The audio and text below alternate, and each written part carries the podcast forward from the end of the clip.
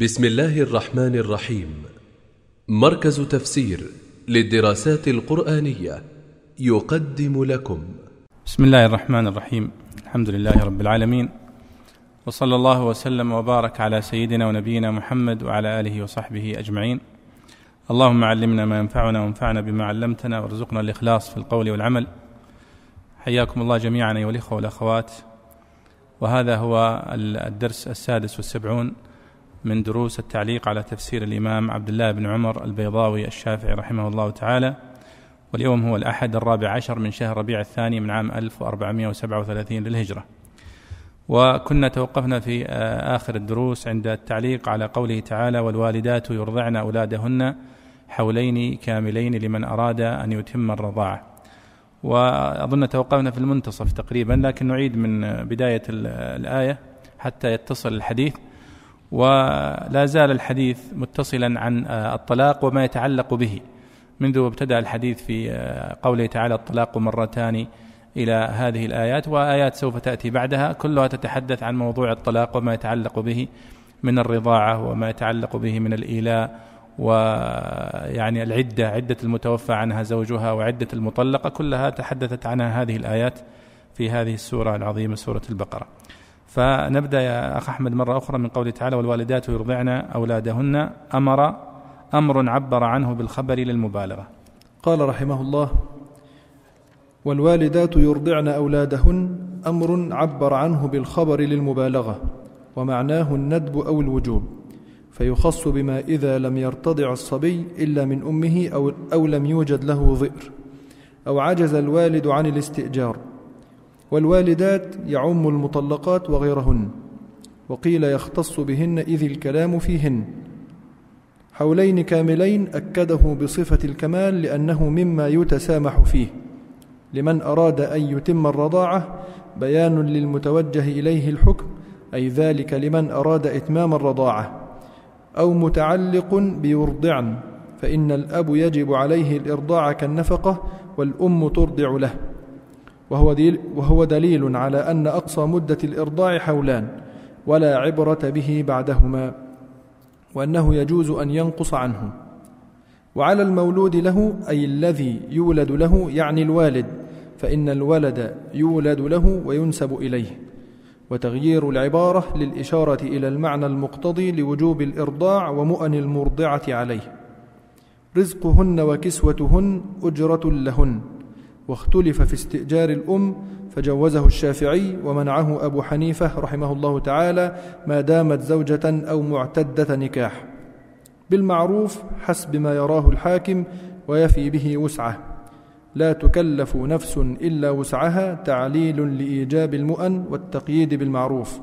ودليل على أنه سبحانه وتعالى لا يكلف العبد بما لا يطيقه وذلك لا يمنع إمكانه. نعم. دعنا نعلق على أو نعلق على هذا الكلام. طبعا الله سبحانه وتعالى يقول والوالدات يرضعن أولادهن حولين كاملين. قلنا أنه جاءت هذه الآية بصيغة الخبر. والوالدات يرضعن أولادهن حولين كاملين. مع أن مضمونها مضمون الإنشاء الأمر. يعني كأن معنى الآية لترضع الوالدات أولادهن حولين كاملين. طيب لماذا جاء التعبير بالخبر؟ قال البيضاوي هنا أمر عبر عنه بالخبر للمبالغة. يعني كأنه إذا جاء التعبير بالخبر عن الأمر أنه يقصد به المبالغة في الأمر. كأنه من بداهته ووجوبه واستقراره يعبر عنه بالخبر دون دون الأمر. قال ومعناه الندب أو الوجوب. يعني الآن إذا قلنا أن قوله تعالى والوالدات يرضعن أولادهن حولين كاملين. هل هو للوجوب هذا الأمر أم هو للندب؟ قال هو قال هنا ومعناه الندب أو الوجوب. الندب أو الوجوب. الأصل فيه هنا أنه للندب. لماذا؟ لأنه قد قال في آية أخرى في سورة الطلاق ذكرها الطبري أيضا استشهد بها وإن تعاسرتم فسترضع له أخرى. معناه أنه يمكن أنها ترضع واحدة أخرى. فهو ليس واجب على هذه المرأة. اذا فهو للندب. قال البيضاوي أو الوجوب؟ متى يكون الإرضاع واجبا على المرأة؟ قال فيخص بما إذا لم يرتضع الصبي إلا من من أمه أو لم يوجد له ضئر يعني يقول في حالتين يكون واجب على المرأة أن ترضع ابنها. الحالة الأولى أن لا يقبل أن يرضع إلا منها فهنا يجب عليها أن ترضعه كما قال الله في أم موسى وحرمنا عليه المراضع من قبل فهو لم يقبل أي امرأة مرضعة إلا أمه. وهذا من من يعني من كرامة لموسى عليه الصلاة والسلام. أو لم يوجد له ضئر يعني هم يريدون يعني يبحثون عن من ترضع له وهي الضئر التي المستأجرة التي ترضع غير الوالدة تسمى ضئر. مثل حليمة السعدية رضي الله عنها للنبي صلى الله عليه وسلم. آه، ففي هاتين الحالتين يجب على المرأة أن ترضعه. وذكر البيضاوي حالة ثالثة قال أو عجز الوالد عن الاستئجار. يعني عنده إمكانية أن يستأجر ولم يجد. أو عجز عن الاستئجار أو لم يقبل الطفل إلا هذه إلا والدته. ففي هذه الحالات الثلاث نحمله الأمر في قوله تعالى والوالدات يرضعن أولادهن على الوجوب فيما سوى هذه الحالات فهو على الندب وليس على الوجوب. طيب. قال والوالدات يعم المطلقات وغيرهن وقيل يختص بهن إذ الكلام فيهن يعني الآية هنا والوالدات يرضعن أولادهن حولين كاملين عامة في كل والدة ولدت. لكن السياق كما تلاحظون الذي قبلها والذي بعدها يتحدث عن المطلقات خصوصا. فكأنه هنا عندما تحدث في الآيات التي قبلها وإذا طلقتم النساء فبلغن أجلهن فلا تعضلوهن أشار إلى حالة من الحالات حالات المطلقات وهي عندما تطلق المرأة ولدها ولديها رضيع ترضعه. فما الأمر؟ ما الحل معه؟ ولذلك جمهور السلف من الصحابة والتابعين يحملون المطلقات عفوا الوالدات هنا المرضعات على المطلقات خصوصا. ولذلك البيضاوي قال وقيل يختص بهن إذ الكلام فيهن قال حولين كاملين أكده بصفة الكمال لأنه مما يتسامح فيه الحول طبعا هو السنة سمي حولا لأنه يعني يحول. و قيده هنا أو وصفه بحولين كاملين لأنه مما يتسامح فيه. يعني ممكن أنه يعبر بالحولين ولا يراد بها الحولين كاملين. كمثل قوله سبحانه وتعالى آه، في سورة البقرة عندما تحدث عن أيام التشريق قال واذكروا الله في أيام معدودات فمن تعجل في يومين فلا إثم عليه ومن تأخر في آه ومن تأخر فلا إثم عليه لمن اتقى. فقوله من تعجل في يومين المعروف أن الإنسان لا يبقى يومين كاملين وإنما يوم ونصف صح؟ أنه يستطيع يتعجل بعد الظهر. لكنه عبر بيومين وهو يقصد يوم ونصف وأيضا عبر بيومين ونصف وهو بثلاثة أيام وهو يقصد يومين ونصف. لكن فالعرب تتسامح خاصة في في الزمن. سنتين أو سنة أو يومين أو أسبوعين أو جمعتين وهي لا تقصدها كاملة وإنما تقصد بعضها. فنفيا لهذا التوهم أنه ليس المقصود حولين ناقصين عبر بقوله كاملين حولين كاملين. والأمر الثاني أنه حتى يدل على أقصى الكمال يعني أقصى حد هي حولين كاملين سنتين تماما. وأما ما دون ذلك فلا إشكال إذا تراضى الوالد والوالدة على ذلك كما سيأتي. وأيضا كما قال الطبري قال حتى يكون ما زاد عن الحولين الكاملين لا عبرة به. ولذلك قالوا أن الذي يرضع بعد الحولين الرضاع الذي يقع بعد الحولين لا عبرة به في أحكام الرضاعة وفي النسب وما يتعلق به. هذا كله يمكن أن نستفيد من قوله كاملين بالذات. لمن أراد أن يتم الرضاعة قال هو بيان للمتوجه إليه الحكم أي ذلك لمن أراد إتمام الرضاعة وهو الولي الأب أو متعلق بيرضعنا. يعني والوالدات يرضعن لمن أراد أن يتم الرضاعة يعني متعلق بالوالد اللي هو الذي يدفع الأجرة. فإن الأب يجب عليه الإرضاع كالنفقة والأم ترضع له. ثم قال وهو دليل على أن أقصى مدة الإرضاع حولان ولا عبرة به بعدهما وأنه يجوز أن ينقص عنه. هذا استنباط من البيضاوي. وعلى المولود له رزقهن وكسوتهن بالمعروف. المولود له هو الوالد الذي ولد له لكنه عبر ما قال هنا وعلى الوالد رزقهن وكسوتهن وإنما قال وعلى المولود له رزقهن. قال البيضاوي لماذا جاء هذا التعبير؟ أي الذي يولد له. فإن الولد قال وتغيير العبارة للإشارة إلى المعنى المقتضي لوجوب الإرضاع. يعني لماذا الأب هو الذي يدفع تكاليف الإرضاع وهو الذي يستأجر المرضعة؟ لأنه ابنه المولود له الابن ينسب له. فمن أجل هذه النسبة ومن أجل هذا الالتحاق به آه، يدفع آه، الأجرة. قال رزقهن وكسوتهن آه، إجرة أجرة لهن واختلف في استئجار الأم فجوزه الشافعي ومنعه أبو حنيفة ما دامت زوجة أو معتدة نكاح. يعني الآن هل يجوز للرجل أن أن يستأجر الأم نفسها لكي ترضع الابن؟ بعضهم يجيز ذلك وبعضهم يمنعه. لذلك هنا قال جوزه الشافعي ومنعه أبو حنيفة. ما دامت زوجة فلا يعني هي حق واجب عليها أن ترضع والأب يدفع النفقة وما يتعلق بها. ولاحظوا هنا مع أن يعني الآيات تتحدث عن الإبن إلا أن الإسلام حتى في هذه القضايا يعني فصل تفصيلا دقيقا. حتى الأم ذكر متى يجب عليها أن ترضع ومتى لا يجب عليها أن ترضع.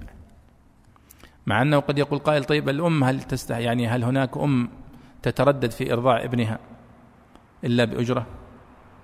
نعم هناك من يفعل ذلك.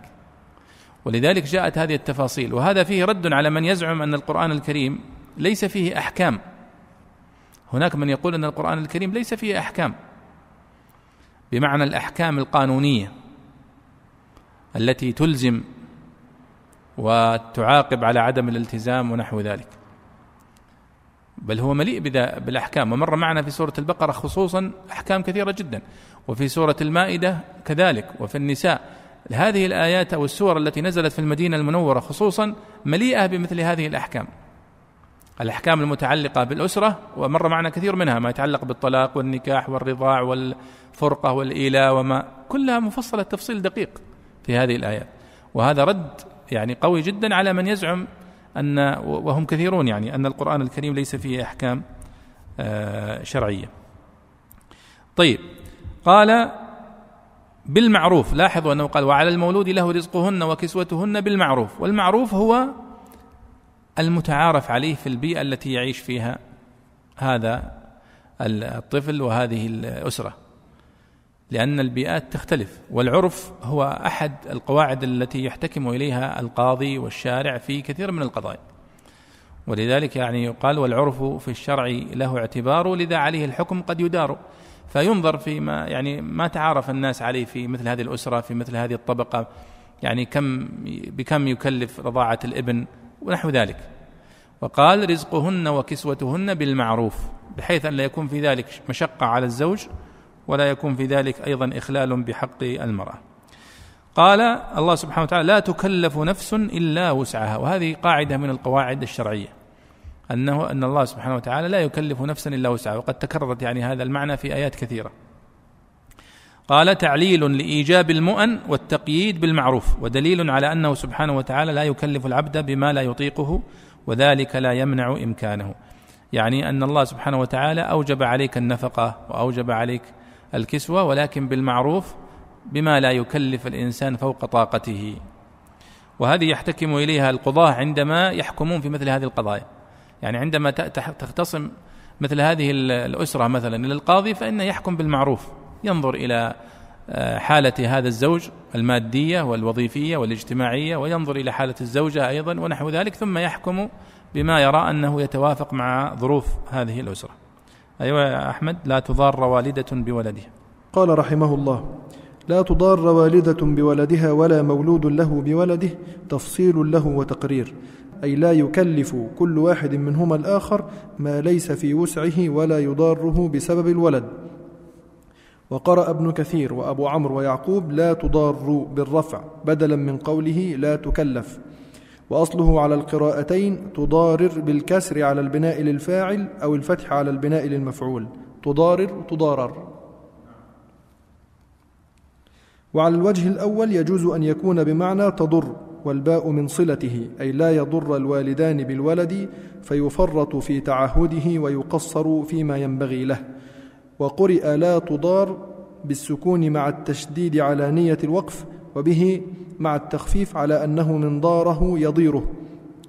وإضافة الولد إليها تارة وإليه أخرى استعطاف لهما عليه وتنبيه على أنه حقيق بأن يتفق على استصلاحه والإشفاق فلا ينبغي أن يضر به أو أن يتضار بسببه. نعم. طيب. ولا لا تضار والدة بولدها ولا مولود له بولده. يعني لا ينبغي على الوالد أن يضر الوالدة. في مسألة الرضاع إما بمنعها عن ولدها أو بتكليفها ما لا تستطيع. وأيضا ولا مولود له بولده ولا وعلى المرأة أيضا ألا تضر الوالد بتكليفه ما لا يطيق أو بالمشقة عليه بأي لون من ألوان المشقة. ولذلك هنا قال هو تفصيل له وتقرير يعني لا يكلف لا تكلف نفس إلا وسعها ثم فصل وقال لا تضار والدة بولدها ولا مولود له بولده. فقال هنا أي لا يكلف كل واحد لا يكلف كل واحد منهما الآخر ما ليس في وسعه بسبب هذا الولد. ثم ذكر القراءات أن القراءات إما أن تكون لا هنا ناهية أو نافية. فإن كانت ناهية لا تضار يعني على أنها مجزومة نهي نهي عن المضارة. أو لا تضار أنها نافية ويكون الفعل فيها مرفوع. طيب ثم قال وإضافة الولد إليها تارة وإليه أخرى استعطاف لهما. حتى في أول الآية في قول والوالدات يرضعن أولادهن. لما يصف الله سبحانه وتعالى فيقول الوالدات يرضعن أولادهن. لاحظوا هذه أيضا لفتة مهمة جدا في التشريع القرآني. وهو التشريع القرآني يربط آه، الأحكام بالعقيدة أحيانا يربطها بالعاطفة كما هنا مثلا.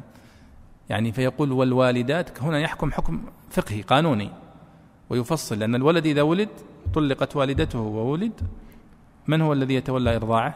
كيف يتم إرضاعه؟ من الذي يدفع النفقة؟ كيف يدفعها؟ متى؟ هذه كلها أحكام فقهية يعني كان قانونية مواد قانونية. لكنه أدخل العاطفة هنا فقال والوالدات. كأنه يذكرها بأن هذا ابنك وأنت أولى الناس برعايته. فهذا استعطاف من الله سبحانه وتعالى للوالدة أن تقوم بحق ابنها.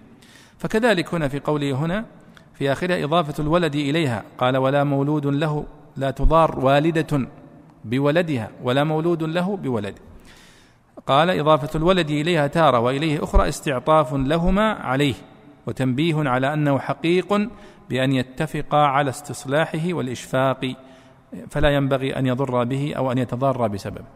يعني في مثل هذه الحالات كأنه يقول أن الضحية في مثل هذه الخلافات الزوجية أحيانا يكون هو الإبن فيعني يضيع حقه. وعلى الوارث مثل ذلك؟ أيوه. قال رحمه الله وعلى الوارث مثل ذلك عطف على قوله وعلى المولود له رزقهن وكسوتهن. وما بينهما تعليل معترض. والمراد بالوارث وارث الأب وهو الصبي أي مؤن المرضعة من ماله إذا مات الأب. وقيل الباقي من الأبوين من قوله عليه الصلاة والسلام واجعله الوارث منا. وكلا القولين يوافق مذهب الشافعي رحمه الله تعالى إذ لا نفقة عنده فيما عدا الولادة. وقيل وارث الطفل وإليه ذهب ابن أبي ليلى. وقيل وارثه المحرم منه وهو مذهب أبي حنيفة وقيل عصابته وبه قال أبو زيد. وذلك إشارة إلى ما وجب على الأب من الرزق والكسوة. نعم يعني هذا المقطع من الآية فيه خلاف بين المفسرين في قوله تعالى وعلى الوارث مثل ذلك يعني يقول والوالدات يرضعن أولادهن حولين كاملين لمن أراد أن يتم الرضاعة وعلى المولود له الوالد يعني رزقهن وكسوتهن بالمعروف لا تكلف نفس إلا وسعها لا تضار والدة بولدها ولا مولود له بولده وعلى الوارث مثل ذلك. وش معنى وعلى الوارث مثل ذلك؟ فيها هذا الخلاف الذي ذكره البيضاوي. البيضاوي ذكر لنا آه، خمسة أقوال في من هو الوارث هنا في الآية. وعلى الوارث مثل ذلك. مثل إيش؟ مثل ما تقدم من الرزق والكسوة بالمعروف. قال البيضاوي هنا والمراد بالوارث وارث الأب وهو الصبي. الصبي الطفل نفسه الرضيع. وهو قدم هذا القول البيضاوي هنا وهو اختيار الطبري. الطبري في تفسيره دافع عن هذا القول دفاع شديد ورجح أنه هو المقصود وعلى الوارث مثل ذلك الطفل الرضيع. يعني على الطفل الرضيع رزق والدته أو مرضعته وكسوتها بالمعروف. كيف يكون ذلك؟ أي من تركته التي تركها والده. يعني الحالة إذا مات الوالد وابنه رضيع ووالدته مطلقة فمن هو الذي يدفع الكسوة والنفقة؟ تدفع من التركة التي تركها الوالد للوارث الذي هو الرضيع الطفل. هذا معنى قوله الأول من نصيبه يعني. واضح هذا؟ وأي مؤن المرضعة من ماله إذا مات الأب. هذا هو القول الأول. وقيل الباقي من الأبوين. وعلى الوارث مثل ذلك أي من إذا مات أحد الأبوين فالوارث الباقي هو الذي يتولى التكلفة والكسوة وقال كلا القولين يوافق مذهب الشافعي رحمه الله تعالى إذ لا نفقة عنده فيما عدا الولادة. يعني أن النفقة لا تكون على واحد من الورثة إلا على من كان والدا إما الأم أو الأب. أما العم أو الابن العم أو الأخ فهؤلاء لا تجب عليهم النفقة لأنه ليس ليسوا من ممن ولد هذا المولود. وقيل هذا القول الثالث وارث الطفل وإليه ذهب ابن أبي ليلى. وارث الطفل يعني من هو الذي يرث الطفل إذا مات؟ هناك ورثة ربما هو الذي يتولى. على قاعدة أن الغنم بالغرم أنت سوف ترثه لو كان لو مات فإذا تكفل بمؤونة إرضاعه آه، ما دام طفلا صغيرا.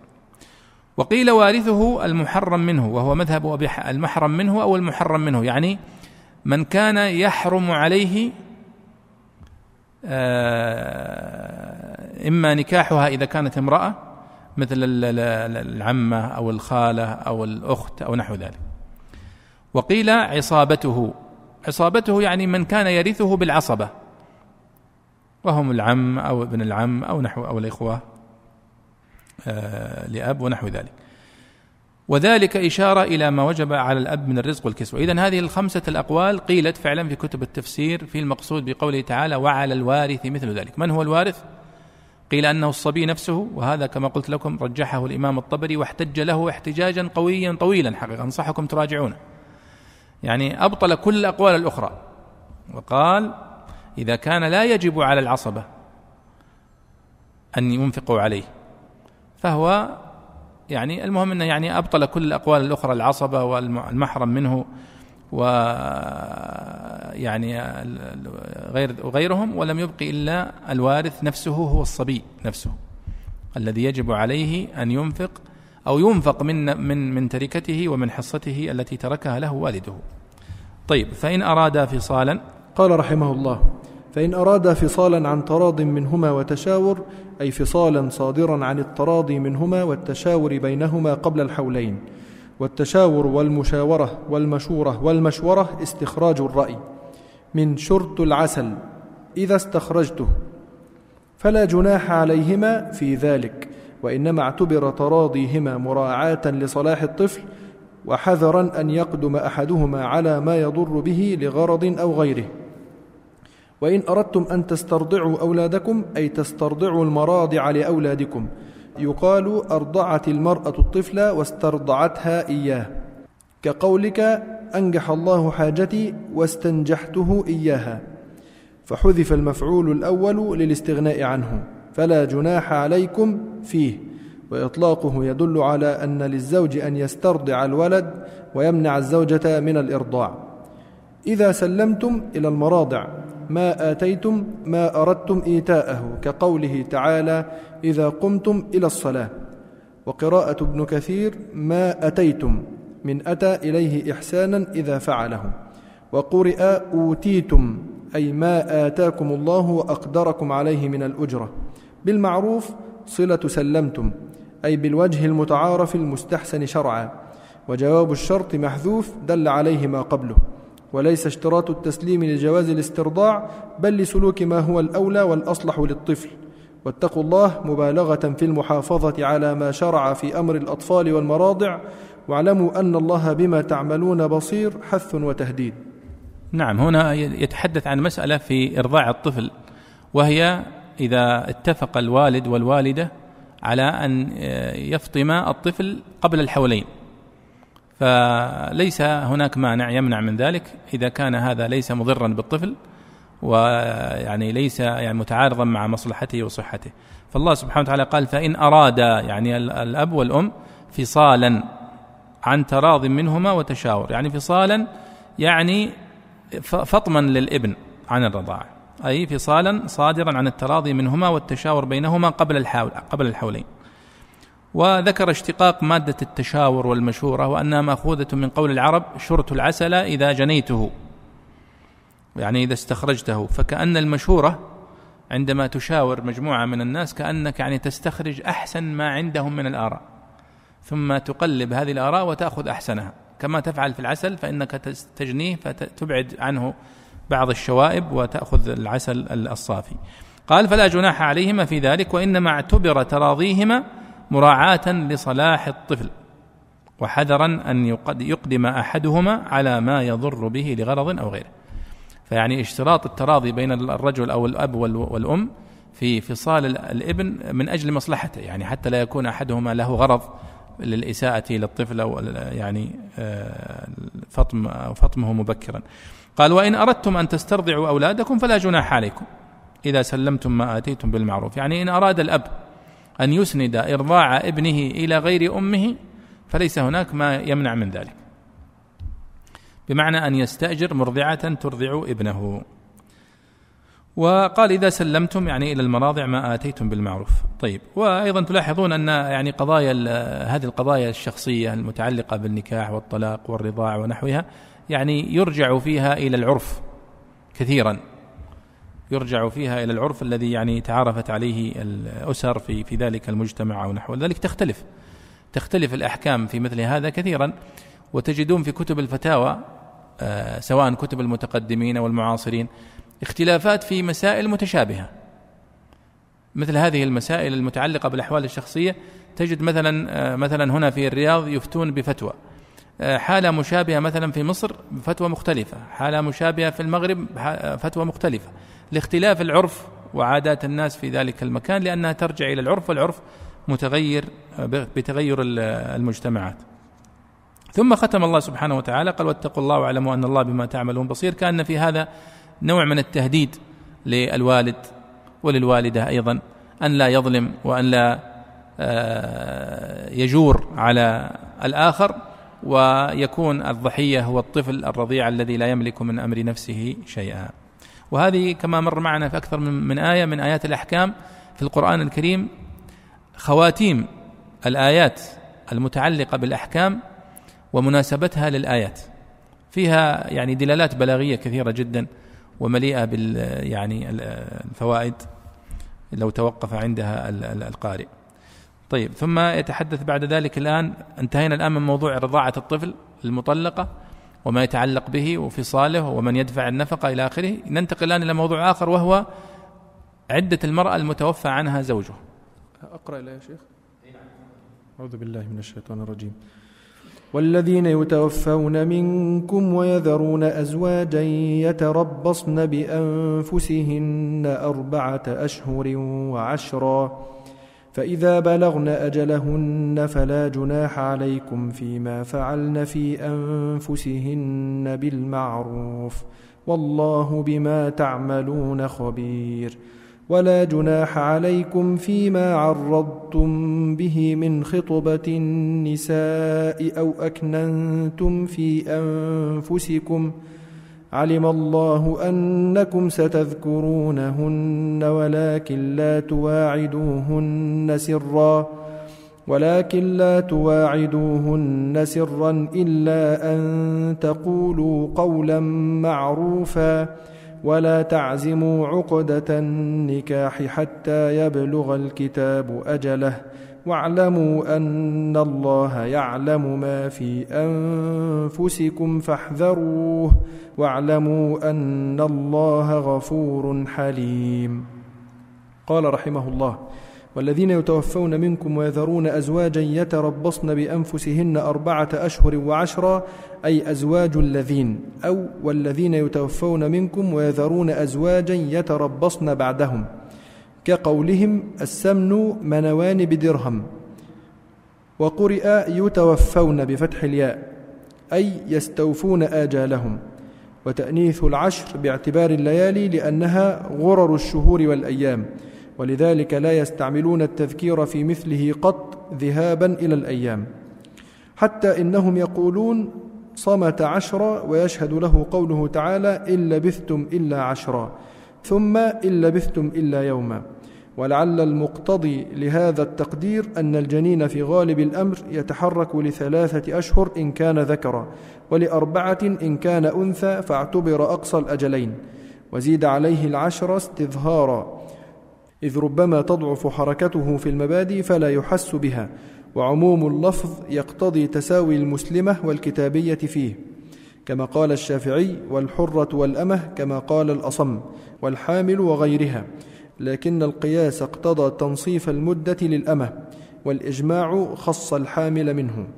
لقوله تعالى وأولاة الأحمال أجلهن أن يضعن حملهن وعن علي وابن عباس رضي الله تعالى عنهما إنها تعتد بأقصى الأجلين احتياطا. فإذا بلغن أجلهن أي انقضت عدتهن. فلا جناح عليكم أيها الآئمة أو المسلمون جميعا فيما فعلن في أنفسهن من التعرض للخطاب وسائر ما حرم عليهن للعدة بالمعروف بالوجه الذي لا ينكره الشرع ومفهومه أنهن لو فعلن ما ينكره فعليهم أن يكفوهن فإن قصروا فعليهم الجناح والله بما تعملون خبير فيجازيكم عليه. نعم. يعني هذه الآية تتعلق بعدة المرأة المتوفى عنها زوجها. وقد مرت معنا عدة المطلقات. في قوله والمطلقات ويتربصن بأنفسهن ثلاثة قروء صح؟ يعني عدة المرأة المطلقة ثلاثة, ثلاثة قروء. عدة المرأة الذي المتوفى عنها زوجها هنا قال أربعة أشهر وعشرة عشرة أيام. طيب وطبعا هو يعني مناسبة هذه الآية لما قبلها واضحة. هو تحدث عن المطلقات ثم تحدث عن المطلقة إذا كانت مرضعة. وكيف يتعامل مع الطفل. ثم هنا تحدث عن العدة التي تعتدها المرأة المتوفى عنها زوجها والتي يسمونها الأرملة صح؟ التي توفي زوجها. آه، هنا يقول والذين يتوفون منكم ويذرون أزواجا يتربصن بأنفسهن أربعة أشهر وعشرة. هنا يعني الجملة فيها نوع من الغموض. يعني هنا مبتدا ليس له خبر. في قوله والذين يتوفون منكم ويذرون أزواجا. يتربصن بأنفسهن أربعة أشهر وعشر. يعني جاء الخبر عن الأزواج. طيب أين هو الخبر؟ والذين يتوفون منكم ما ما ما ما شأنهم؟ ولذلك البيضاوي هنا قال أي أزواج الذين يتوفون منكم؟ أو والذين يتوفون منكم ويذرون أزواجا يتربصن بعدهم. هذا هو يعني الغموض اللي في الجملة. لذلك يقولون أن هذا خبر أو مبتدأ ليس له خبر لأن المقصود الحديث هنا عن المتوفى عنها زوجها وليس عن الزوج نفسه. قال وقرئ يتوفون بفتح الياء يعني يستوفون آجالهم. وتأنيث العشر باعتبار الليالي لأنها غرر الشهور والأيام. غرر الشهور والأيام يعني أنها مقدمات الشهور والأيام هي الليلة. ولذلك لاحظوا الأحكام الشرعية ترتبط بالليالي. مثل رمضان مثلا عندما يكون غدا رمضان نحن نبدأ نقوم الليل الليلة التي قبله وهكذا يعني في آه، كثير من العبادات. آه، طبعا وتحدث عن الشاهد لها من قوله تعالى إن لبثتم إلا عشرا يعني عشر ليال إن لبثتم إلا يوما ولعل المقتضي لهذا التقدير يعني لماذا ذكر الله عشر أربعة أشهر وعشر أيام؟ فالبيضاوي يعني ذكر آه، تعليلا قال لعل المقتضي لهذا التقدير أن الجنين في غالب الأمر يتحرك يعني في بطن أمه لثلاثة أشهر إن كان ذكرا ولأربعة إن كان أنثى. فاعتبر أقصى الأجلين وزيد عليه العشر استظهارا يعني احتياطا. إذ ربما تضعف حركته في المبادئ فلا يحس بها. يعني يقول أن طبعا هذا استنباط من البيضاوي قد يصح وقد لا يصح لأنه يرتبط المسألة بناحية طبية الآن. هل فعلا الطفل إذا كانت بنت لا لا تبدأ تتحرك في بطن أمها إلا بعد أربعة أشهر والذكر الابن آه ثلاثة أشهر هذه مسألة طبية يعادلها لكن الله سبحانه وتعالى لا شك أنه لم يحدد أربعة أشهر وعشرة أيام إلا لحكمة قد تكون تظهر لنا وقد تغيب عنا شأنها شأن كثير من القضايا أو الأحكام الشرعية تكون الأحكام أحيانا ظاهرة وأحيانا تكون خفية. فلذلك يقول الفقهاء أن هذا تعبدي يعني لم تعلم علته وحكمته لكننا على يقين أنه لا يخلو من حكمة. ثم ذكر البيضاوي هنا قال والحامل وغيرها يعني أن قوله سبحانه وتعالى والذين يتوفون منكم ويذرون أزواجا يتربصن بأنفسهن أربعة أشهر وعشرة. إذن هذه عامة في كل زوجة يتوفى زوجها أو يتوفى زوجها أنها تتربص وتعتد أربعة أشهر وعشر أيام. هذا عام. لكن هل هناك آه، حالات استثنائية تخص من هذه الحالة العامة؟ ما هي؟ الحامل. هنا قال وعموم اللفظ يقتضي آه، تساوي المسلمة والكتابية فيه والحامل غيرها لكن القياس اقتضى تنصيف الأمة. القياس على ماذا؟ اللي قال فعليهن نصف ما على المحصنات من العذاب. عندما ذكر الأمة. فإنها تنصف العقوبة عليها. فقياسا على تنصيف العقوبة عليها ننصف أيضا العدة عليها. فبدل أن تعتد أربعة أشهر وعشر أيام نقول لها اعتدي شهرين وخمس أيام. إذا القياس أخرج الأمة والإجماع خص الحامل منه. لقوله تعالى في سورة الطلاق وأولاة الأحمال أجلهن أن يضعن حملهن فلو توفي رجل وزوجته حامل ثم وضعت بعد يوم قلنا خلاص انتهت عدتك. قد لكن هناك احتمال آخر أنها لا تضع إلا بعد وفاته مثلا بتسعة أشهر. أليس كذلك؟ ولذلك هنا قالوا عن علي وابن عباس رضي الله تعالى عنهما أنها تعتد بأقصى الأجلين احتياطا. يعني ننظر. إذا كانت ولدت لأسبوع مثلا بعد وفاته نقول لا اعتدي بأربعة أشهر وعشر أيام. وإذا كانت آه، لم تلد إلا بعد أربعة أشهر وعشر أيام خمسة أشهر مثلا فنقول عدتها وضع حملها. واضح هذا؟ هذا معنى قول ابن عباس وعلي. قال فإذا بلغن أجلهن يعني انقضت عدتهن أربعة أشهر وعشر أيام فلا جناح عليكم أيها المسلمون الأئمة القاضي أولياؤها فيما فعلن في أنفسهن بالمعروف أيضا. ما المقصود؟ المرأة بعد أن بعد أن تنتهي عدتها يجوز لها أن تتطيب تتجمل وتخرج من بيتها وتذهب إلى يعني في الزيارات ونحوها بالمعروف. ويعني هم طبعا يقولون هذا يعني تعرضا للزواج يعني أصبحت الآن يعني يجوز لها أن تتزوج. فمن حقها أن تتجمل ويعني حتى يعني تكون يعني مرغوبة. لكن هذا في حدود المعروف بمعنى أن المرأة بعد الانتهاء العدة لو يعني بالغت في التجمل وخرجت عن حدود المعروف فإن لوليها أن يمنعها من هذا. واضح؟ هذا دلالة قوله بالمعروف أي بالوجه الذي لا ينكره الشرع. ومفهومه أنهن لو فعلن ما ينكره فعليهم أن يكفوا عن ذلك. فإن قصروا فعليهم الجناح. والله بما تعملون خبير. طيب إذن هذه الآية تتحدث عن عدة المتوفى عنها زوجها. نعم. نعم نعم فيه طبعا أكثر الجمهور على أن الحامل عدتها وضع حملها. نعم نعم. وهذا هو الفتوى عليه. لأنهم يرون أن العبرة ما هي الحكمة من العدة؟ هو استبراء رحم الزوجة. أنها يعني ليست حامل من زوجها الأول تروح تتزوج زوج ثاني وهي حامل من زوجها الأول فتختلط الأنساب.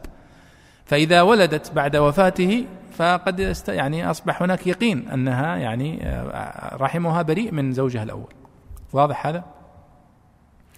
طيب نأتي إلى حكم آخر وهو حكم خطبة هذه المرأة في في العدة. يلا ولا جناح عليكم فيما عرضتم. قال رحمه الله ولا جناح عليكم فيما عرضتم به من خطبة النساء. التعريض والتلويح إيهام المقصود بما لم يوضع له حقيقة ولا مجازا كقول السائل جئتك لأسلم عليك والكناية هي الدلالة على الشيء بذكر لوازمه وروادفه. كقولك طويل النجاد للطويل وكثير الرماد للمضياف. والخطبة بالضم والكسر الخطبة والخطبة اسم الحالة. غير أن المضمومة خصت بالموعظة والمكسورة بطلب المرأة. والمراد بالنساء المعتدات للوفاة. وتعريض خطبتها أن يقول لها إنك جميلة أو نافقة ومن غرضي أن أتزوج ونحو ذلك. أو أكننتم في أنفسكم أو أضمرتم في قلوبكم فلم تذكروه تصريحا ولا تعريضا. علم الله أنكم ستذكرونهن ولا تصبرون على السكوت عنهن وعن الرغبة فيهن وفيه نوع توبيخ. ولكن لا تواعدوهن سرا استدراك على محذوف دل عليه ستذكرونهن أي فاذكروهن ولكن لا تواعدوهن نكاحا أو جماعا. عبر بالسر عن الوطء لأنه مما يسر ثم عن العقد لأنه سبب فيه. وقيل معناه لا تواعدوهن في السر على أن المعنى بالمواعدة في السر المواعدة بما يستهجن.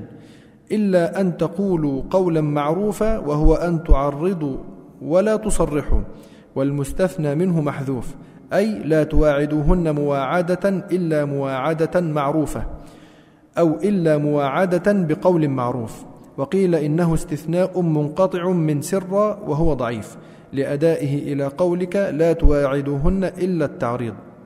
وهو غير موعود وفيه دليل على حرمة تصريح خطبة المعتدة وجواز تعريضها إن كانت معتدة وفاة واختلف في معتدة الفراق البائن والأظهر جوازه. ولا تعزموا عقدة النكاح ذكر العزم مبالغة في النهي عن العقد أي ولا تعزموا عقد عقدة النكاح. وقيل معناه ولا تقطعوا عقدة النكاح فإن أصل العزم القطع. حتى يبلغ الكتاب أجله حتى ينتهي ما كتب من العدة. واعلموا أن الله يعلم ما في أنفسكم من العزم على ما لا يجوز فاحذروه ولا تعزموا واعلموا أن الله غفور لمن عزم ولم يفعل خشية من الله سبحانه وتعالى حليم لا يعاجلكم بالعقوبة. نعم إذن هذه الآية تتحدث عن خطبة المرأة في وقت العدة. المرأة المتوفى عنها زوجها في وقت العدة يتحدث هنا عن يعني حكم آه، التصريح لها بالخطبة والرغبة في الزواج. فقول ولا جناح عليكم فيما عرضتم التعريض هو يعني مقابل التصريح. يعني تقول صرحت له بالأمر يعني كاشفته به ويعني بكل وضوح. وإذا قلت عرضت له يعني لمحت من بعيد بحيث أن الذكي يفهم المقصود. فالتعريض والتلويح قال هو إيهام المقصود بما لم يوضع له حقيقة ولا مجازا. كقول السائل مثلا جئتك لأسلم عليك هو جاي يسأل هو جاي يسأل يعني يطلب ولكن يقول والله أنا جاي أسلم عليك. لكن هذا لذكائه يعرف أنه من حالته وهيئته أنه جاي يعني لغرض. آه والكناية قال هي الدلالة على الشيء بذكر لوازمه وروادفه هذه الكناية. والكناية عن الشيء يعني أن تذكره بغير لفظه المباشر يعني أشبه ما يكون بالتلميح. هو نفس الفكرة وهي في القرآن الكريم كثيرة وفي شعر العرب كثيرة كما قال هنا كقوله مثلا طويل النجاد فلان طويل النجاد كثير الرماد. وهذه موجودة في حديث أم زرع في صحيح البخاري. عندما قالت زوجي كثير الرماد طويل النجاد قريب البيت من الناد تمدحه بذلك. فأما قولهم فلان طويل النجاد النجاد هو الذي يوضع فيه السيف. فما دام النجاد السيف طويل معناه إنه هو نفسه طويل. فهو كناية عن إن الشخص طويل جدا. مما يعني هذا دليل على ما دام سيفه أو النجاد السيف طويل فاذا هو رجل طويل. وقولهم أيضا كثير الرماد هذا كناية عن إنه كثير الضيوف. يعني من كثر الضيوف فالرماد النار توقد عنده بكثرة فيكثر الرماد اذا هذا دليل على أنه كثير الضيوف. فهذه كنايات. وقريب البيت من الناد. قريب البيت من الناد يعني أنه رجل كريم. فبيته قريب من اجتماع الناس في قريب من المسجد قريب من الحارة يعني وسط الحارة. وهذا دليل على أنه يعني الضيوف قريب يعني هو دائما على طريق الضيوف وهذا كناية عن كرمه. ولذلك طرف ابن العبد في المعلقة ينفي عن نفسه البخل يقول أنا ما أنا إنسان بيتي أروح أحطه في آخر الدنيا هناك ما أحد يوصل ولا أحد يدري عنه. يقول ولست في نفس القصيدة لخولة أطلال ببرقة ثهمدي تلوح كباقي الوشم في ظاهر اليد يقول ولست بحلال التلاع يعني التلاع هي رؤوس الجبال. ولست بحلال التلاع مخافة يعني خوفا من الضيف ولكن متى يسترفد القوم؟ أرفدي. يعني أنا جاهز 24 ساعة كما يدعي طبعا. فهذه الكنايات وهو التعريض الله سبحانه وتعالى يقول لا جناح عليكم فيما عرضتم به من خطبة النساء أو أكننتم في أنفسكم يعني التلميح دون التصريح. أن أن يلمح للمرأة المعتدة بعد وفاة زوجها برغبته في نكاحها. وعاد عبارات التلميح كثيرة. طبعا ذكر منها يعني بعضها. وقال والخطبة والخطبة بالضم والكسر هي الحالة التي يعني يكون فيها الإنسان. يقال لها خطبة أو خطبة. لكنهم خصوا إذا قام الإنسان في جماعة من الناس يتكلم قالوا خطب خطبة حصماء وإذا جاء يخطب امرأة قالوا خطب خطبة ففرقوا بين هذه وهذه بالكسر وبالضم. قال غير أن المضمومة خصت بالموعظة والمكسورة بطلب المرأة. قال والمراد بالنساء هنا المعتدات للوفاة.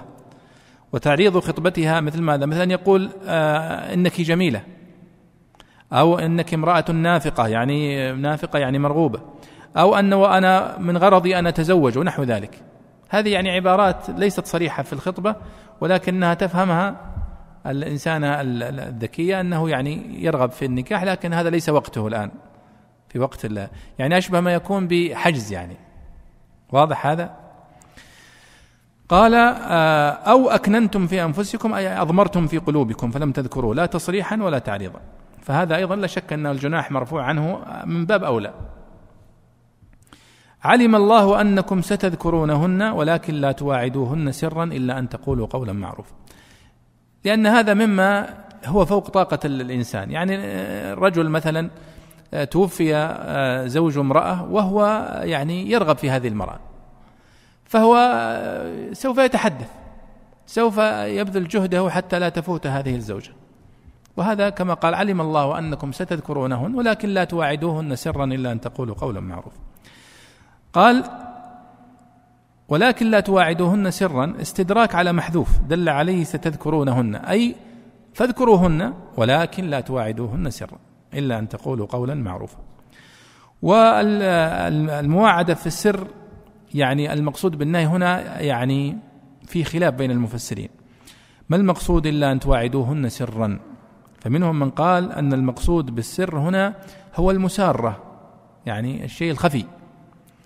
ومنهم من قال أن المقصود بالسر هنا هو الجماع خصوصا فكأنه هو يقول لها فيما بينه وبينها أنني قد نويت أن أتزوجك بس أن ننتظر فقط نهاية العدة فيطالبها بتمكينه من نفسها في هذا الوقت. فهذا هو الذي نهي عنه وهذا قد اختاره الإمام الطبري ورجحه أيضا واستدل له بأدلة طويلة أن هذا هو المقصود. لأنه يقول أن إذا صرح لها وقال لها سواء كانت بينه وبينها فلم يعد الأمر سرا لأن السر هو ما يخفيه الإنسان. ولذلك قال الا ولا ولا ولكن لا تواعدوهن سرا إلا أن تقولوا قولا معروفا. وتحدث البيضاوي هنا أن المقصود به المستثنى منه محذوف كأنه يريد أنه استثناء منقطع. والاستثناء المنقطع هو الاستثناء الذي يكون ما قبله ليس من جنس ما بعده. أو العكس ما, ما بعده ليس من جنس ما قبله فكأن المعنى لا تواعدوهن سرا ولكن قولوا قولا معروفا. طيب وفيه دليل حرمة تصريح خطبة المعتدة وجواز تعريضها إن كانت معتدة وفاة واختلف في معتدة الفراق إلى آخره. ثم قال ولا تعزموا عقدة النكاح حتى يبلغ الكتاب أجله أنه لا يجوز بحال من الأحوال أن يعقد على المرأة في وقت عدتها وأنه لا يجوز وأن العقد في وقت العدة باطل وأنه يفسخ ويعقد العقد بعد انتهاء العدة. هذا معنى قوله ولا تعزموا عقدة النكاح حتى يبلغ الكتاب أجله. لاحظوا أن الله سبحانه وتعالى عبر عن النكاح بأنه عقدة آه لشدة يعني آه حرمة هذا العقد عقد النكاح. وقد ذكر الله سبحانه وتعالى في أكثر من موضع في القرآن الكريم يعني قداسة هذا الرباط الزوجي بين الرجل والمرأة. سماه هنا عقدة وفي مواضع أخرى قد أفضى بعضكم إلى بعض وأخذنا منكم ميثاقا غليظا. سماه ميثاق غليظ أيضا. واعلموا أن الله يعلم ما في أنفسكم فاحذروا واعلموا أن الله غفور حليم. آه، أيضا هذا الختام أيها الإخوة. يقال فيما قيل في الختام الآيات السابقة أن فيه تهديد وفيه يعني تنبيه على أن الله سبحانه وتعالى يطلع على كل ما تحدثون به أنفسكم. ولذلك ينبغي على المرء أن يتقي الله في مثل هذه القضايا. وأيضا محافظة على أعراض المسلمين وتوقيرا لها وصيانة لها فإنه لا يجوز آه، التعريض ولا يجوز عفوا التصريح للمرأة المعتدة بالخطبة ولا السعي في ذلك. إلا بطريقة من التعريض كما ذكر الله سبحانه وتعالى. ولا يجوز عقد النكاح في هذه المدة وإن وقع فإنه يفسخ بدلالة هذه الآية. طيب هذه انتهينا الآن من مسألة خطبة المرأة المعتدة آه، عدة وفاة. الآن يتحدث الله سبحانه وتعالى عن قضايا متعلقة بالطلاق. أن يطلق الرجل زوجته قبل أن يدخل بها أو أن يطلق الرجل زوجته قبل أن يدخل بها وقد أعطاها المهر. كيف التصرف في هذه الحالة؟ هل ترجع المهر ولا ما ترجعه يقتسمونه نصفين. هذه الآيتان التي ستأتي الآن ستحدث عن هذه المسألة. تفضل. أعوذ بالله من الشيطان الرجيم. لا جناح عليكم إن طلقتم النساء ما لم تمسوهن أو تفرضوا لهن فريضة. ومتعوهن على الموسع قدره وعلى المقتر قدره متاعا بالمعروف حقا على المحسنين. وإن طلقتموهن من قبل أن تمسوهن وقد فرضتم لهن فريضة فنصف ما فرضتم فنصف ما فرضتم إلا أن يعفون أو يعفو الذي بيده عقدة النكاح وأن تعفوا أقرب للتقوى ولا تنسوا الفضل بينكم ۖ إن الله بما تعملون بصير. قال رحمه الله لا جناح عليكم لا تبعة من مهر وقيل من وزر لأنه لا بدعة في الطلاق قبل المسيس وقيل كان النبي صلى الله عليه وسلم يكثر النهي عن الطلاق فظن أن فيه حرجا فنفى إن طلقتم النساء ما لم تمسوهن أي تجامعوهن. وقرأ حمزة والكسائي تماسوهن بضم التاء ومد الميم في جميع القرآن أو تفرضوا لهن فريضة إلا أن تفرضوا أو حتى تفرضوا أو تفرضوا. والفرض تسمية المهر. وفريضة نصب على المفعول به بمعنى فعيلة بمعنى مفعول والتاء لنقل اللفظ من الوصفية إلى الإسمية ويحتمل المصدر والمعنى أن لا تبعة على المطلق من مطالبة المهر إذا كانت المطلقة غير ممسوسة ولم يسم لها مهرا إذ لو كانت ممسوسة فعليه المسمى أو مهر المثل ولو كانت غير ممسوسة ولكن سمي لها فلها نصف المسمى فمنطوق الآية ينفي الوجوب في الصورة الأولى ومفهومها يقتضي الوجوب على الجملة في الأخيرتين. ومتعوهن عطف على مقدر أي فطلقوهن ومتعوهن. والحكمة في إيجاب المتعة جبر إيحاش الطلاق وتقديرها مفوض إلى رأي الحاكم ويؤيده قوله على الموسع قدره وعلى المقتر قدره. أي على كل من الذي له سعة والمقتر الضيق الحال ما يطيقه ويليق به. ويدل عليه قوله عليه الصلاة والسلام لأنصاري طلق امرأته المفوضة قبل أن يمسها متعها بقلنسوتك. وقال أبو حنيفة رضي الله تعالى عنه هي درع وملحفة وخمار على حسب الحال. إلا أن يقل مهر مثلها عن ذلك فلها نصف مهر المثل. ومفهوم الآية يقتضي تخصيص إيجاب المتعة للمفوضة التي لم يمسها الزوج وألحق بها الشافعي رحمه الله تعالى في أحد قوليه الممسوسة المفوضة وغيرها قياسا وهو مقدم على المفهوم. وقرأ حمزة والكسائي وحفص وابن ذكوان بفتح الدال متاعا تمتيعا بالمعروف بالوجه الذي يستحسنه الشرع والمروءة حقا صفة لمتاعا أو مصدر مؤكد أي حق ذلك حقا. على المحسنين الذين يحسنون إلى أنفسهم بالمسارعة إلى الامتثال أو إلى المطلقات بالتمتيع وسماهم محسنين قبل الفعل للمشارفة ترغيبا وتحريضا. نعم. إذا هذه الآية تتحدث عن من طلق زوجته قبل آه يعني الدخول بها. ماذا يصنع بالصداق؟ فهنا يقول لا جناح عليكم إن طلقتم النساء. ما لم تمسوهن أو تفرضوا لهن فريضة.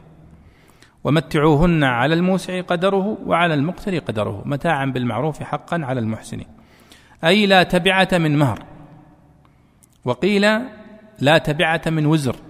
لماذا؟ لأنه هنا قبل أن يمسها فلا يمكن أن تقول الله هذا طلاق بدعي أو غير بدعي. لا الطلاق كله سني قبل المسيس. وقيل كان النبي صلى الله عليه وسلم يكثر من النهي عن الطلاق فظن أن فيه حرجا يعني في الطلاق. فقال هنا لا ليس هناك حرج إذا وقع الطلاق بسببه المشروع. إن طلقتم النساء ما لم تمسوهن أي تجامعوهن. وذكر قراءة حمزة والكسائي في جميع القرآن ما لم تماسوهن. صيغة المفاعلة. أو تفرضوا لهن فريضة. والفرض هو تسمية المهر. لكن تعلمون أن المهر ليس من أركان النكاح وإنما أركان النكاح هو القبول والإيجاب صح؟ فممكن أن يزوج الرجل موليته بدون مهر أو بمهر مجهول يفوض مثلا يقول زوجتك موليتي بمهر كما يتيسر لك أو يقول بالمهر الذي تحدده أنت أو بالمهر الذي تحدده هي. فيبقى تحديد المهر مفوضا إلى شخص إما إلى الزوجة وإما إلى الزوج وإما إلى القاضي. ولذلك تسمى المرأة في مثل هذه الحالة المفوضة. يعني المفوض أمر مهرها إلى غير الولي يعني. واضح هذا؟ هذه هذا المقصود بالمفوضة. أو المفوضة إذا كانت هي التي قامت بالتفويض يعني. وإذا المفوضة إذا كان الذي قام به غيرها إما وليها أو غيره. فهنا قال لا جناح عليكم إن طلقتم النساء ما لم تمسوهن أو تفرضوا لهن فريضة. قد يقول قائل هل يمكن أن المرأة يعني يعقد عقد نكاحها ثم تطلق وهي أصلا ما فيه ما ما فرض لها فرض وسمي لها مهر محدد؟ نعم يقال نعم لأن المهر ليس من أركان النكاح. والصحيح أنه يصح نكاحها على كل هذه الأحوال. آه قال البيضاوي هنا فرق بين قوله ما لم تمسهن وتفرضوا لهن فريضة. ويمكن أن تقول أو تفرضوا لهن فرضا. ما الفرق بين الفرض والفريضة؟ قال الفرض هو آه يعني آه التاء في قوله فريضة لنقله من الوصفية إلى الإسمية وهو أبلغ في الدلالة. ويحتمل المصدر والمعنى أنه لا تبعة على المطلق من مطالبة المهر إذا كانت المطلقة غير ممسوسة ولم يسم لها مهرا. واضح هذا؟ إذ لو كانت ممسوسة فعليه المسمى أو عليه مهر المثل. ولو كانت غير ممسوسة ولكن سمى لها فلها نصف المهر. فمنطوق الآية ينفي الوجوب في الصورة الأولى ومفهومه يقتضي الوجوب. طيب إذا هذه واضحة المسألة أنه إذا طلق الرجل زوجته قبل أن يدخل بها فليس عليه حرج في ذلك وليس عليه شيء. المهر إذا كان لم يسمى فتسم فتعطى مهر المثل وإذا كان سمي فيكون لها نصف المهر. ثم قال الله ومتعوهن على الموسع قدره وعلى المقتدي قدره. يعني المطلقة لها المتعة على كل حال إذا طلقها زوجها. يعطيها ما تيسر. إذا كان غنيا فيعطيها على قدر غناه وإذا كان فقيرا مقترا فيعطيها على قدر فقره وحالته. معنى قوله تعالى هنا ومتعوهن على الموسع قدره وعلى المقتر قدره يعني أن متعة المطلقة تختلف باختلاف حال الزوج يعني سعة وفقرا. فإذا كان موسرا فإنه يعني يشرع له أن تكون متعة الزوجة يعني تليق بمثله إكراما لها يعني إما بمبلغ من المال أو شيء من الذهب أو شيء يجبر به كسر طلاقها كما ذكر الفقهاء. وإذا كان حاله يعني يعني إن كان فقير الحال فإنه أيضا يمتعها بما يستطيعه. ولذلك يقول وقال أبو حنيفة رضي الله تعالى عنه هي درع وملحفة وخمار على حسب الحال. يعني هذه المتعة. إلا أن يقل مهر مثلها عن ذلك فلها نصف مهر المثل. وأيضا قال متاعا بالمعروف حقا على المحسنين يعني حتى في قضية المتعة المرأة المطلقة سواء كانت هنا ممسوسة أو غير ممسوسة أو كانت مسمى لها المثل المهر أو غير مسمى فإنها مشروعة لأن المقتضي لها واحد. المرأة المطلقة هي تشعر بنفس الشعور سواء كانت قبل الدخول أو بعد الدخول أو نحو ذلك. فلذلك العلة قائمة آه، في كل حالات الطلاق أن الرجل يعني يكرم زوجته المطلقة بشيء من ما يجبر به خاطرها وهي تسمى متعة. سميها هنا متعة. وكما قلت لكم طلاق امرأته المفوضة أو المفوضة هي المرأة التي لم يسمى لها مهر محدد وترك تسمية المهر لغيرها. فوض تسمية المهر لغيرها. طيب الحالة الأخرى قال وإن طلقتموهن. قال رحمه الله وإن طلقتموهن من قبل أن تمسوهن وقد فرضتم لهن فريضة لما ذكر حكم المفوضة أتبعه حكم قسيمها. فنصف ما فرضتم أي فلهن أو فالواجب نصف ما فرضتم لهن. وهو دليل على أن الجناح المنفي ثم تبعه المهر وأن لا متعة مع التشطير لأنه قسيمها.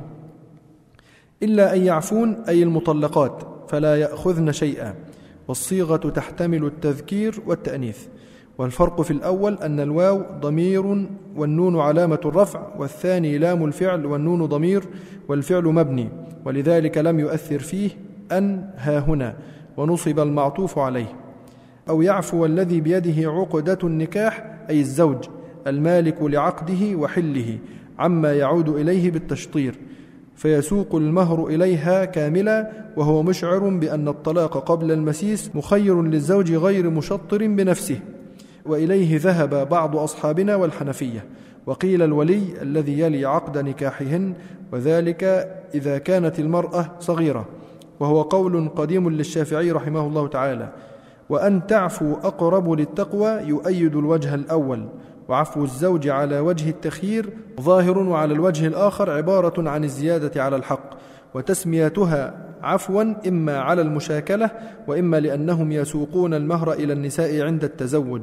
فمن طلق قبل المسيس استحق استرداد النصف فإذا لم يسترده فقد عفى عنه. وعن جبير بن مطعم أنه تزوج امرأة وطلقها قبل الدخول فأكمل لها الصداق وقال أنا أحق بالعفو. ولا تنسوا الفضل بينكم أي ولا تنسوا أن يتفضل بعضكم على بعض. إن الله بما تعملون بصير لا يضيع تفضلكم وإحسانكم. نعم الآية تشير إلى الصورة الأخرى إذا طلق الرجل زوجته بعد أن يسمي لها المهر. أربعين ألف مئة ألف خمسين ألف. وقبل أن يدخل بها. ففي هذه الحالة قال فنصف ما فرضتم. يعني تستحق الزوجة نصف هذا المهر وأنت تسترد النصف الباقي. إلا أن يعفون أو يعفو الذي بيده عقدة النكاح. يعني تعفو المرأة تقول أنا ولن آخذ شيئا وتعيد المال كاملا للزوج. أو يعفو الذي بيده عقدة النكاح أي الزوج. فيقول أنا لن أسترد من المبلغ شيئا. هذا هو معنى هذه الآية. قال الله سبحانه وتعالى وأن تعفوا أقرب للتقوى. يعني أن الذي يعفو منكم هو أقرب للتقوى من صاحبه. ولا تنسوا الفضل بينكم النسيان هنا بمعنى الترك. مثل قوله تعالى نسوا الله فنسيهم.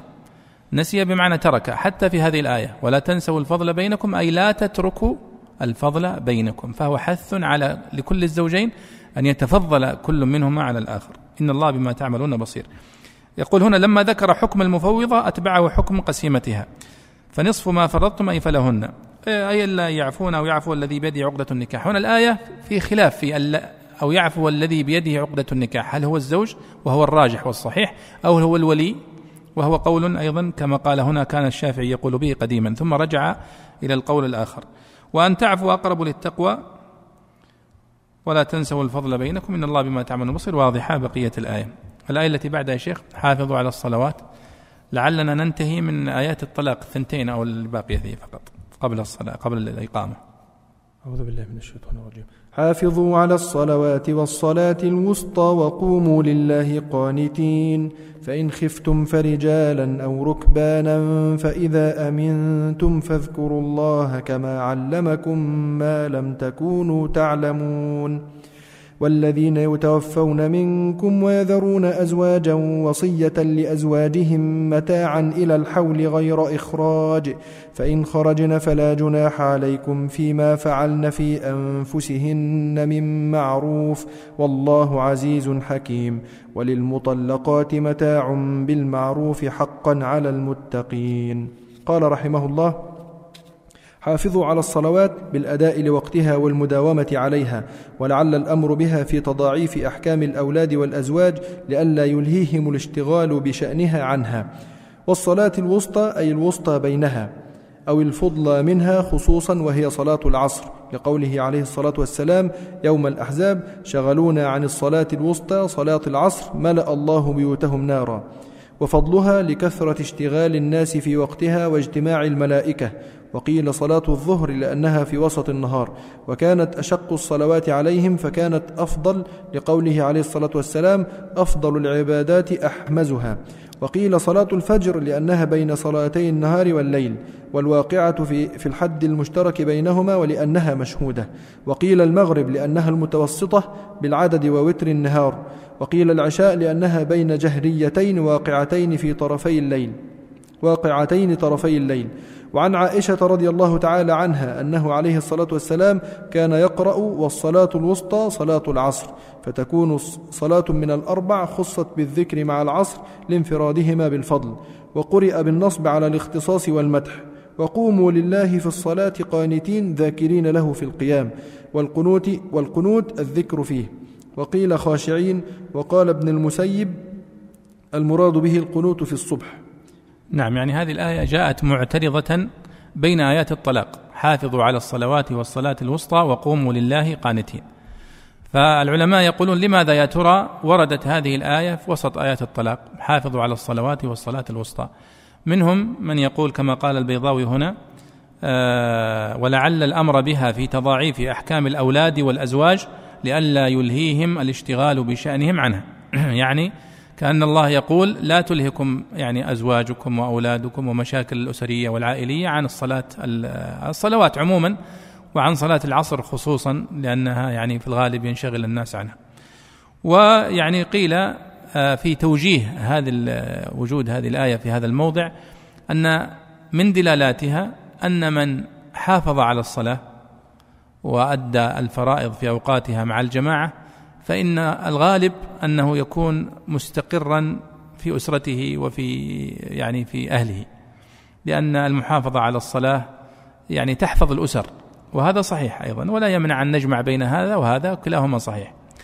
طيب. حافظوا على الصلوات والصلاة الوسطى الصلاة الوسطى هي صلاة العصر. نقطة. خلاص انتهى الموضوع. لأن فيها حديث صحيح أحاديث صحيحة في البخاري وفي مسلم أن النبي صلى الله عليه وسلم قال يوم الحديبية أنهم شغلونا عن الصلاة الوسطى صلاة العصر. خلاص فهذا نص صريح. وهنا قاعدة مهمة جدا في التفسير أنه إذا ثبت الحديث وكان نصا في معنى الآية فلا يصح القول بغيره. ولذلك لا معنى للأقوال التي ذكرها أنها صلاة الظهر أنها أو صلاة المغرب أو صلاة الفجر أو صلاة ما ترك يعني ذكر الصلوات كلها. لكن صلاة العصر هي الصلاة الوسطى كما ثبت في الحديث الصحيح. فلا داعي لذكر هذه الأقوال الأخرى. طيب فإن خفتم؟ فإن خفتم من عدو أو غيره فرجالا أو ركبانا فصلوا راجلين أو راكبين ورجالا جمع راجل أو رجل بمعناه كقائم وقيام. وفيه دليل على وجوب الصلاة حال المسايفة. وإليه ذهب الشافعي رضي الله تعالى عنه وقال أبو حنيفة رحمه الله تعالى لا يصلي حال المشي والمسايفة ما لم يمكن الوقوف. فإذا أمنتم وزال خوفكم فاذكروا الله صلوا صلاة الأمن أو اشكروه على الأمن كما علمكم ذكرا مثل ما علمكم من الشرائع وكيفية الصلاة حالتي الخوف والأمن أو شكرا يوازيه وما مصدرية أو موصولة ما لم تكونوا تعلمون مفعول علمكم. نعم يعني هذه الآية إشارة إلى أن الصلاة لا تسقط عن المرء أبدا في أي حال. حافظوا على الصلوات والصلاة الوسطى وقوموا لله قانتين فإن خفتم يعني فإن كنتم في حال خوف في الحرب أو في فرجالا أو ركبانا يعني صلوا رجالا يعني راجلين على وإن كنتم تمشون على أرجلكم أو ركبانا على دوابكم أو في سياراتكم أو نحوها فإذا أمنتم فاذكروا الله كما علمكم ما لا يعني فإذا رجعتم إلى حال الأمن فصلوا كما تعلمتم من النبي صلى الله عليه وسلم. وهذه أيضا الآية متممة التي قبلها في أهمية الصلاة والمحافظة على الصلاة في أي حال من الأحوال. بمعنى حتى في وضع هذه الاختلافات الأسرية وفي الطلاق والانشغال بهم لا تترك الصلاة ولا تنشغل عنها. فكذلك هنا حتى في حال الحرب التي ذكرها. ثم الآية الأخيرة في الطلاق تفضل. والذين يتوفون منكم ويذرون ركزوا في هذه الآية لأنها مرتبطة بالآية التي سبقت عدة المتوفى عنها زوج. والذين يتوفون منكم ويذرون أزواجا وصية لأزواجهم قرأها بالنصب وأبو عمرو وابن عامر وحمزة وحفص عن, عن عاصم على تقدير والذين يتوفون منكم يوصون وصية أو ليوصوا وصية. أو كتب الله عليهم وصية أو ألزم الذين يتوفون وصية ويؤيد ذلك قراءة كتب عليكم الوصية لأزواجكم متاعا إلى الحول مكانه وقرأ الباقون بالرفع على تقدير وصية الذين وصية ووصية الذين يتوفون أو حكمهم وصية. أو الذين يتوفون أهل وصية أو كتب عليهم أو, أو كتب عليهم وصية أو عليهم وصية وقرئ متاع بدلها. متاعا إلى الحول. نصب بيوصون إن أضمرت وإلا فبالوصية. وبمتاع على قراءة من قرأ لأنه بمعنى التمتيع. غير إخراج بدل منه أو مصدر مؤكد كقولك هذا القول غير ما تقول أو حال من أزواجهم أي غير مخرجات. والمعنى أنه يجب على الذين يتوفون أن يوصوا قبل أن يحتضروا لأزواجهم بأن يمتعن بعدهم حولا بالسكنى والنفقة. وكان ذلك في أول الإسلام ثم نسخت المدة بقوله أربعة أشهر وعشرة. وهو إن كان متقدما في التلاوة فهو متأخر في النزول. وسقطت النفقة بتوريثها الربع أو الثمن والسكنى لها بعد ثابتة عندنا خلافا لأبي حنيفة رحمه الله. فإن خرجنا عن منزل الأزواج فلا جناح عليكم أيها الآئمة. فيما فعلن في أنفسهن كالتطيب وترك الإحداد من معروف مما لم ينكره الشرع وهذا يدل على أنه لم يكن يجب عليها ملازمة مسكن الزوج والحداد عليه وإنما كانت مخيرة بين الملازمة وأخذ النفقة وبين الخروج وتركها. والله عزيز ينتقم ممن خالفه حكيم يراعي مصالحهم. كمل وللمطلقات. وللمطلقات متاع بالمعروف حقا على المتقين أثبت المتعة للمطلقات جميعا بعدما أوجبها لواحدة منهن. وإفراد بعض العام بالحكم لا يخصصه إلا إذا جوزنا تخصيص المنطوق بالمفهوم ولذلك أوجبها ابن جبير لكل مطلقة. وأول غيره بما يعم التمتيع الواجب والمستحب. وقال قوم المراد بالمتاع نفقة العدة. ويجوز أن تكون اللام للعهد والتكرير للتأكيد أو لتكرير القضية. كذلك إشارة إلى ما سبق من أحكام الطلاق والعدة يبين الله لكم آياته وعد بأنه سيبين لعباده من الدلائل والأحكام ما يحتاجون إليه معاشا ومعادا. لعلكم تعقلون لعلكم تفهمونها فتستعملون العقل فيها. نعم أحسنت. والذين يتوفون منكم ويذرون أزواجا وصية لأزواجهم متاعا إلى الحول غير إخراج. هذه الآية رقمها 241 في سورة البقرة. والآية التي قبل قليل التي فسرناها وهي قوله تعالى والذين يتوفون منكم ويذرون أزواجا يتربصن بأنفسهن أربعة أشهر وعشرة كم رقمها؟ 234 يعني قبلها بكم؟ تقريبا ست آيات أو سبع آيات. نحن نقول اليوم الآن المرأة التي يتوفى زوجها تعتد أربعة أشهر وعشرة أيام صح؟ الآية هذه اللي هي 241 تقول أن المرأة المتوفى عنها زوجها تعتد سنة كاملة واضح هذا؟ هذه آية من أظهر الآيات أو الآيتين التي نسخت الآية الثانية الأخيرة منسوخة بالآية اللي قبلها وتذكرون أننا قلنا في تعريف النسخ النسخ وش هو؟ أنها تجي آية تغير حكم سابق. كان الحكم مثلا أنها تعتد سنة. جاء الحكم قال لا خلاص أربعة أشهر وعشر أيام. يعني تخفيضات إلى الثلث. بدل ما تعتد 12 شهر تعتد أربعة أشهر فقط وعشر أيام. فاليوم نحن نقول في النسخ تعريف النسخ هو رفع الحكم الشرعي المتقدم بخطاب شرعي متأخر عنه متأخر عنه. لو طبقنا هذا شفنا المتأخر هو اللي يقول سنة والمتقدم يقول أربع أشهر وعشر أيام. كيف تفتي طيب أنت الآن؟ تقول الآن أن هذه الآية منسوخة وهي جات متأخرة اللي تقول سنة. معناها أن, كانت أربعة أشهر وعشر أيام وصارت سنة. نقول لا. هي فعلا هي في في الترتيب في السورة متأخرة اللي تقول سنة. والمتقدمة أربعة أشهر وعشرة لكنها في النزول بالعكس. ولذلك البيضاوي أشار إلى هذا قال وهي وإن كانت متأخرة فهي متقدمة في النزول. قال وهو وإن كان متقدما في التلاوة فهو متأخر في النزول. هذه مهمة جدا الكلمة هذه. حتى يعرف طالب العلم أن الآية الثانية هي المنسوخة. وليس في القرآن الكريم. آية منسوخة تأخرت في الترتيب عن الآية الناسخة إلا هذه فقط. أما البقية لا. طيب الآية هنا تقول والذين يتوفون منكم ويذرون أزواجا وصية يعني الله أوصى وصية لأزواجهم متاعا للزوجات متاعا إلى الحول غير إخراج. فالله سبحانه وتعالى يوصي أن تبقى المرأة في بيت زوجها سنة كاملة ممتعة آه، في بيت زوجها. فإن خرجنا فلا جناح عليكم في فيما فعلن في أنفسهن من معروف لأنها سنة كانت سنة كاملة فيعني أنها تبقى في البيت ولا تخرج في صعوبة. لكن لو حصل شيء من من خرق هذا الحظر فلا حرج. لكن لما أصبحت أربعة أشهر وعشر أيام شدد في ذلك لأنها مدة وجيزة. إذا هذا هو معنى آه هذه الآية. ثم قال وللمطلقات متاع بالمعروف حقا على المتقين. وهو قال قبل قليل في الآيات التي قبل قبلها فمتعوهن على الموسع قدره وعلى المقتر قدره. وقلنا هذا بعض المفسرين قال أنه يشمل كل المطلقات سواء كانت قبل الدخول أو بعد الدخول مسمى لها أو ليس مسمى لها الحال واحد. هذه الآية تؤكد هذا الاستنباط. فقال وللمطلقات ولم يخص. متاع بالمعروف حقا على المتقين. يجب عليهم أن يمتعوا الزوجات المطلقات بما يجبر خواطرهن. لأن الطلاق فيه كسر وفيه حاش لنفس المرأة فكان هذه المتعة جابرة لهذا الكسر. ثم ختم الله هذه آيات الطلاق فقال كذلك يبين الله لكم آياته لعلكم تعقلون.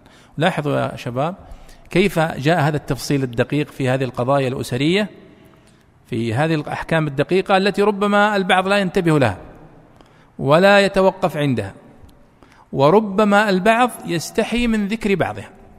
مرت معنا فيما يتعلق بالحيض ونحو ذلك. إلا أن الله سبحانه وتعالى من كمال شرعه وكمال بيانه وتوضيحه ذكرها ووضحها ونحن نقرأها في القرآن الكريم ونحفظها. وهذا تأكيد أيها الإخوة على أن القرآن الكريم اشتمل على أحكام دقيقة لم تذكرها بعض القوانين آه التي المعاصرة. ولعلنا نرجع أيها الإخوة الإجابة عن الأسئلة لسببين لضيق الوقت وحتى أنا أيضا برضه أقرأ الأجوبة وأجيب بشكل صحيح وصلى الله وسلم على سيدنا ونبينا محمد وعلى آله وصحبه أجمعين. مع تحيات مركز تفسير للدراسات القرآنية. مركز تفسير مركز تفسير الريادة في تطوير الدراسات القرآنية.